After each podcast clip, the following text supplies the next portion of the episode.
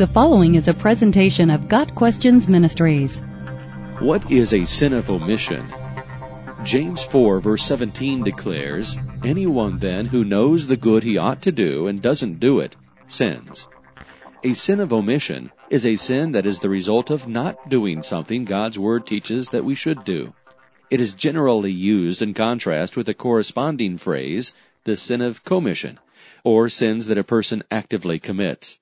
Paul juxtaposes the two concepts in Romans 7 verses 14 through 20. He decries his tendency toward both types of sin.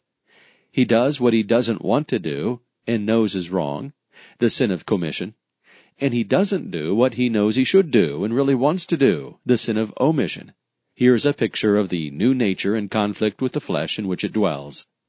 In the New Testament, the classic example given by Jesus is the account of the Good Samaritan, after a man had been beaten and left in need of help, the first two men to pass by, a priest and a Levite, both of whom knew better, failed to act. The third man, a Samaritan, stopped to show compassion to the man in need. Luke chapter 10. Jesus used this example to teach that we are to likewise help those in need. By doing so, he clearly communicated that it is sinful to avoid doing good, just as it is sinful to pursue what is evil. Jesus further describes the sins of omission in the parable of the sheep and the goats in Matthew 25 verses 31 through 46. The goats, who are sent away by Christ, are those who saw others hungry and thirsty, but did not provide food and water.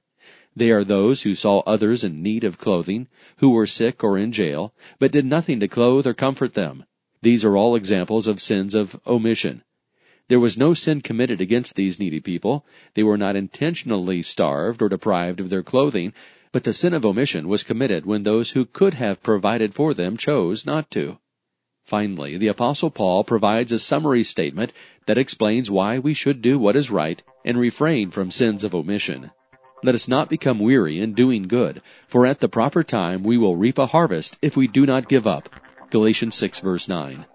When we do the will of our Heavenly Father, we avoid sins of omission and live productive, fruitful lives pleasing to God.